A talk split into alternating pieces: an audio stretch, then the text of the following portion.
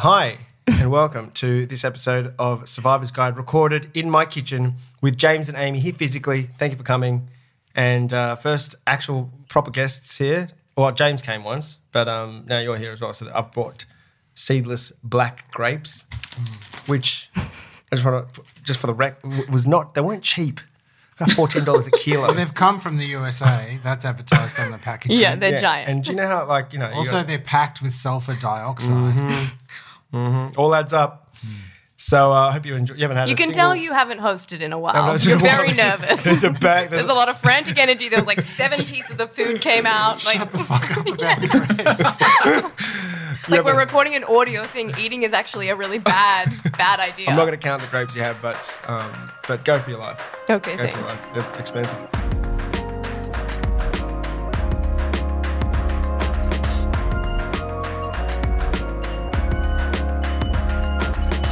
Man, I'm very excited to have our guest on today. He's actually, I would say, a friend of the show. We've only had like one other person come on again. Wow. That was your sister, yeah. Who's family of the show. Huh? It's family of the show, but this is our first pure friend of the show. No blood relation, no nepotism here, unless you call comedy a family, in which case our guest is the Godfather. That probably might make you feel a bit old. Yeah, I was going to say, that's all that means. That's not a respect to anything I've done. It's just my age. Just go, how do I say he's been around for way too long, but without it sounding disrespectful? Oh, Godfather. He kills off the opposition. Anyone that's funnier than him. But no, Merrick Watts, thanks for coming on.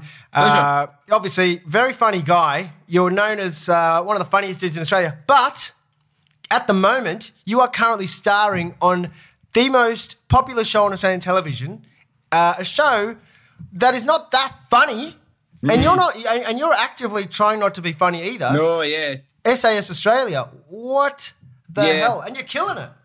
Yeah, it's look, it's a great show and it's really captivating. But I tell you what, it's pretty serious, and if you don't take it seriously, you'll die. It's really very, very brutal. And like, I mean, just to give you an idea of like when I say, because you went, oh, I think you might be a little melodramatic. Within 24 hours of me starting on that show, I had 2 broken ribs. Oh my goodness! What? Yeah, right. So was that from like? Do you have weak ribs? No. No, I do have kind of some sustained rib injuries from some sports and misadventure in the past. But in the first day, if you get thrown backwards out of a helicopter, that was okay, although I landed very bad. I know Amy's face is recoiling like, what? That was okay? The throwing out of a helicopter was okay? Good Lord. Yeah, and it was funny because I thought I'd nailed the landing. You're meant to land on your head backwards. Like it's about 15 metres out of a chopper backwards, and you're meant to land, pin drop on your head. But I looked like I was riding a bicycle in midair, and I managed to land on my dick, which is extraordinary when you think that I managed to land on a lake surface with the tiniest part of my body. Is that what you call a pin drop? That's a peen. Oh. It's a peen drop. I did a peen drop. So, and that was the start of it. And then I went on. I did some boxing with Mitchell Johnson, who not only cracked one of my ribs, he destroyed my face and knocked me out. And then the next day, we were playing a game called Murder Ball, which sounds pretty much it's what it is. And somebody landed on me and I cracked my second rib, and you can actually hear it go. Oh. Okay, so because we had a brief chat about this on the phone the other day. But for those of you that don't know what SAS Australia is about, it's a show basically where how many celebrities? 17, I think, started 17 on the course, and it's based on Special Air Service Regiment's selection course. So what these special forces would do, the toughest special forces in the world, what they put the troopers through to get selection into the SAS, and it's based on that. It's like a kind of like a condensed version of it. So you do a lot of the things that you would normally do on the course, and they're real, and they're very, very real. But it's just for a shorter period of time. So shot in the Blue Mountains. Yeah. And it's shot down and near Jindabyne. We don't actually know that. I still don't know the exact location. It was like literally in the middle of nowhere. No, it's pretty hectic. But it's somewhere in between Jindabyne and the ocean. And it was shot just like during COVID, right? Like in the winter. Yeah. It was shot. We started shooting in the start of August, and it was like at the coldest period of the time. For the year, it was freezing down there. Okay, so did you know it was going to be like a real thing, or did you have like preconceptions about maybe like TV, reality? Look, I mean, I had a bit of an idea when I'd seen the TV show. The UK version is very, very, very popular. And I'd seen it and I loved it. And I actually rang my agent and said, "You've got to get me on this show." And she said, "But you don't want to do reality television shows." And I went, "No, I want to do this one." And the reason I had lots of reasons to do it. I've always had like a fascination with the armed forces, the fascination particularly with the SAS, but also too, it just felt like a massive move away from comfort zone. There was lots of reasons. I wanted to become mentally stronger and more confident, and I knew that if I could get any way through this course, that would provide me that. And I wanted the challenge. I wanted it. Just really, really wanted it. So you actually went on the show because of the fascination you had with the armed forces. Did you say you wanted to join the SAS when you were younger? Yeah, when I was a kid, I was absolutely fascinated by two things, and I like sports and things, but I was fascinated by the SAS. And the first book I read voluntarily was a book on the SAS.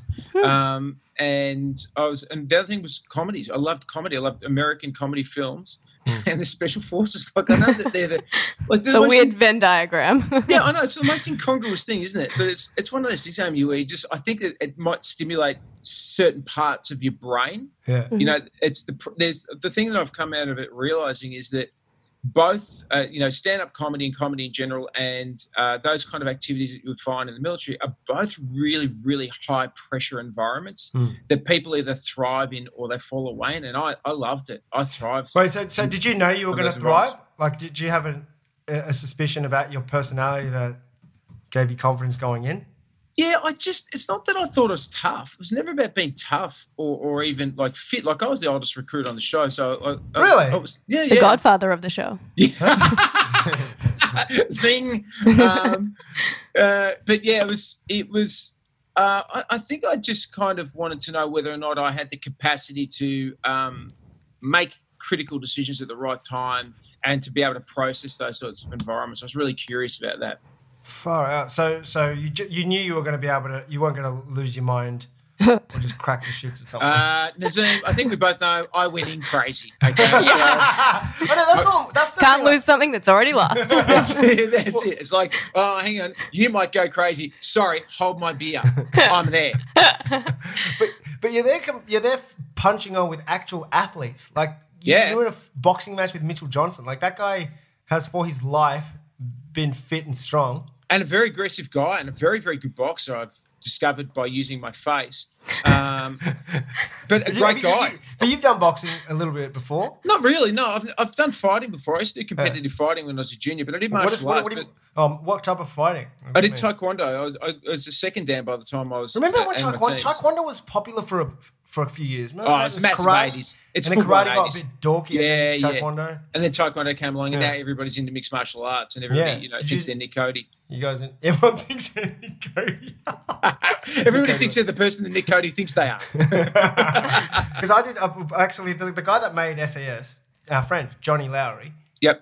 Shout out to Johnny, who probably will never listen to this. But he also produced a show called Balls of Steel and Legally Brown. Balls of Steel is a show where they basically the comedians have to compete to do dumb stuff that's ballsy. And I played a character called the Very Foreign Correspondent. And I was a bouncer, not letting people come into the pub unless they could hop on one foot and say the alphabet, A to Z, Z to A. And then the director was in my ear. He's like, "Get him to do it again, A to K." And the guy was hopping on one foot, and then he punched me in the face without me seeing. And I fell to the ground, and then I just opened my eyes, and he tried to punch me again. And then I moved, and he fell, and they jumped at him. Anyway, he ran away. He kept yelling, "He made me hop! He made me hop!" and just ran away. Anyway, what? Johnny freaked out. Everybody freaked out because they were like, "We should got to stop production." I was like, "No, we've got to keep going because maybe if we stop, then I need to know if I'm still funny." Because I thought maybe he punched the funny out of my brain. Punched the funny out of you? Yeah. I had to watch the footage straight away. I was like, "Show me the footage." Okay, all right, cool. Let's keep going. And they were like, "You're crazy," but I just wanted to make sure. Well, two things from that, Naz, is that I've noticed it hasn't punched the funny out of you, but also too, why are both of us still friends with Johnny Lowry? I was going to say, you sound like you inspired this SAS craziness. Johnny, he's a geezer too, Amy. He's English. So it's like, you know what, lads? I've got an idea where you get your fucking head punched in. Yeah.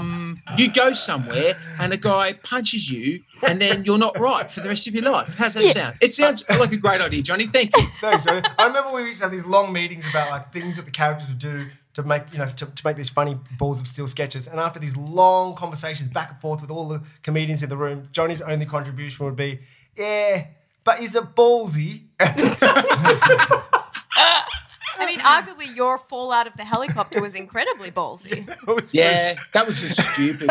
Looking back at that was just stupid. Have you done a fertility test since? Or what do you call them? Like the look, honestly, I've had about 14 psych screenings, and they've so far gone okay. But so what's the deal? So they can basically the rules. So you sign a contract, and that means that you're not allowed to get your head kicked in. Broken ribs. You said after you had your broken ribs, they didn't even give you Panadol or no painkillers. No painkillers. Well, it's a tricky one because I was offered some pain relief because on day 3, my ribs, I was in a really bad way, but I had to hide it from the DS. The DS, Amy, the directing staff, the 4 special forces guys who run the course, and they're the only people you speak to at any stage. You're never allowed to talk to producers or anybody else.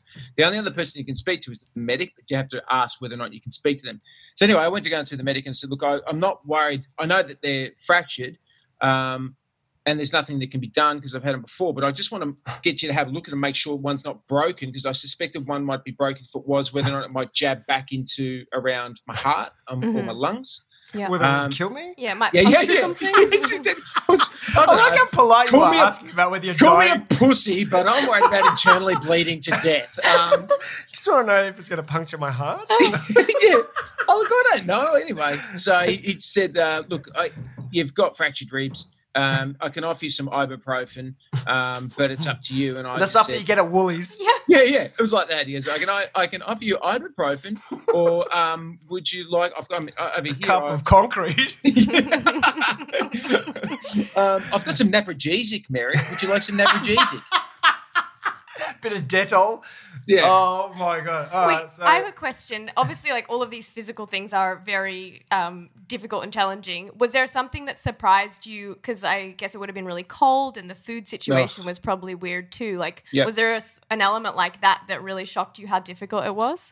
Yeah, those elements. It's like we kind of trained for the cold and stuff, Amy. So we were like, I did lots of ice baths and treated my body to become used to those sorts of things, and also to going for long periods without food as well, because we were deprived from food, sleep, and so low calories, and we were exposed to the cold constantly, which is just designed to all cumulatively wear you down. Yeah.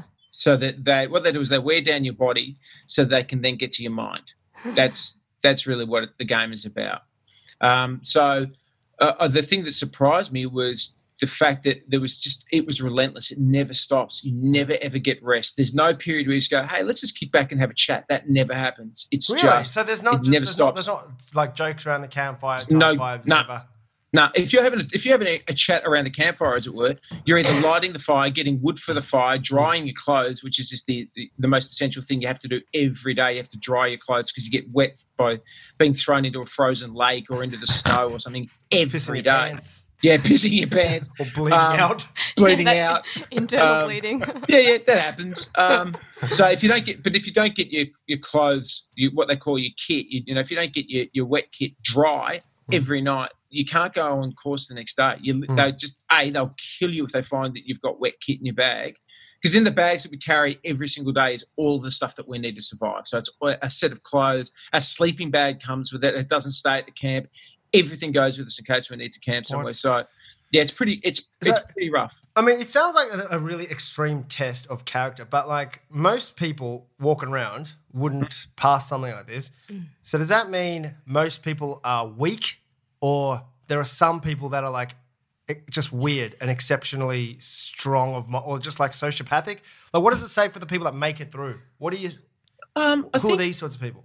I think that if to do well on it, you've got to have a certain type of personality. You know, and it's like I've heard this before many times, is that like just being an alpha male will not get you through. In fact, they're often the first ones to pull off the real SAS course. Or like these guys who come in all jacked up and like, I'm going to tear this an asshole. I can do anything. I can bite tanks in half. And from what I've heard, that they're the ones who usually drop off because they don't have the right capacity of thought. And I think that it's not about being tough. You know, women are just as capable as men with this sort of stuff. I think it's about your type of mindset and how you approach things is important, and also to your mastery of your body with your mind, the two in sync. You've got to have, that's the trick, is being able to understand the relationship between the mind and the body. And when your body is exhausted and is literally screaming at you for survival techniques, saying, enough, your heart rate's too high, you're too cold, you're borderline hypothermic, this is all wrong, there's no calories, stop. And your body will scream with pain to make you stop. And your brain has to consciously process that and go, okay, we hear what you're saying, but you know what? Get fucked. And we're going to override that. Is that physically correct? Like, so is it that's obviously bad for your body then? Oh yeah, it's terrible. It's terrible for your body. Like, did you do long-term damage? Like, how does that work? Oh yeah. Okay. Yeah. Just mentally, physically. Right. Is Johnny taking your calls anymore? Just like, I mean, look at this. Look how well obviously, people listening can't see this, but I'm extremely good at rocking in a chair now. What's that jacket you got on? Is that a straight jacket? Yeah, that's right. Hang on a second. My mum just wants to spoon feed me some custard. Can I, Mum? Can you wait? I'm just going to do a zoom and then I'll have all that custard. Red string on the wall behind you?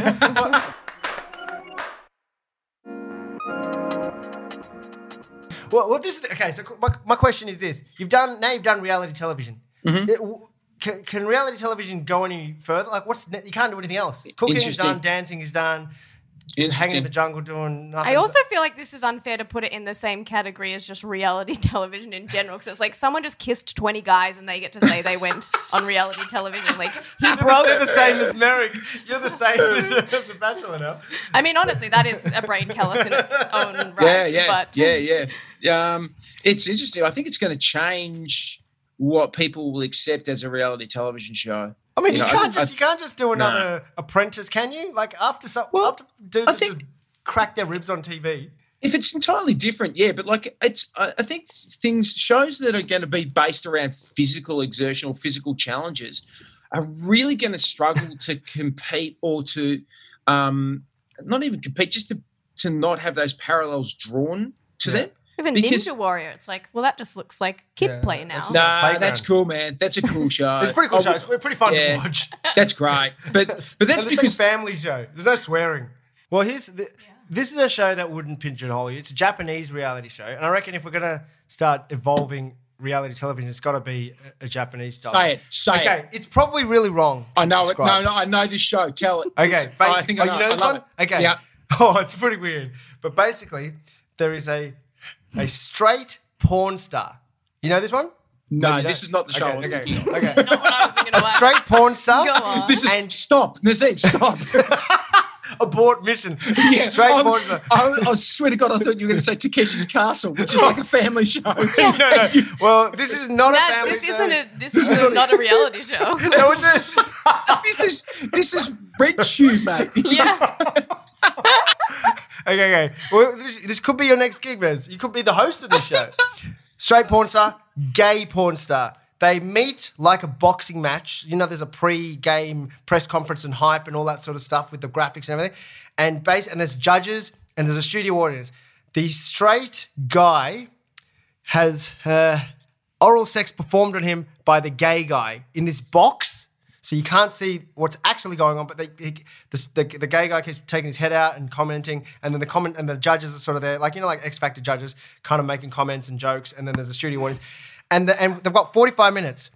The straight guy has to not finish in 45 minutes, and the gay guy giving him oral sex has to make him finish within 45 minutes. And whoever wins... That is the most insane thing I've ever. I'll send it to you. No. And you want Merrick to be the host of this show. Sorry, hang on a second. Man, is this a game show or is this a private school? Or a dream that I had. No. What I'm curious to know, when the gay guy like does the comments to the audience, what sorts of things? Oh, he goes, and now I'm going to go in with my special thing called the blah blah blah, and then it's all translated, got, like, and then you just hear these weird sounds, and then like, but before the thing. Before the actual event, there's all the, you know, like boxing matches, there's like they stand there and, and they say a thing like, I'm going to kick his ass, or all these guys just they say things like, I'm definitely going to make him come, and then the other guy's like, I will definitely not come, and it just keeps going back and forth. It's very weird. God. That is so weird. You said I can host it. This is clearly like there's no actual nudity or anything. Doesn't matter. This has got Cardinal Pell written all over it. It's got Cardinal Pell. Okay, you two guys go into a box. You're not coming out until one of you finishes. Go. Is it a confessional box? It will be. It will be confessional. Get in there.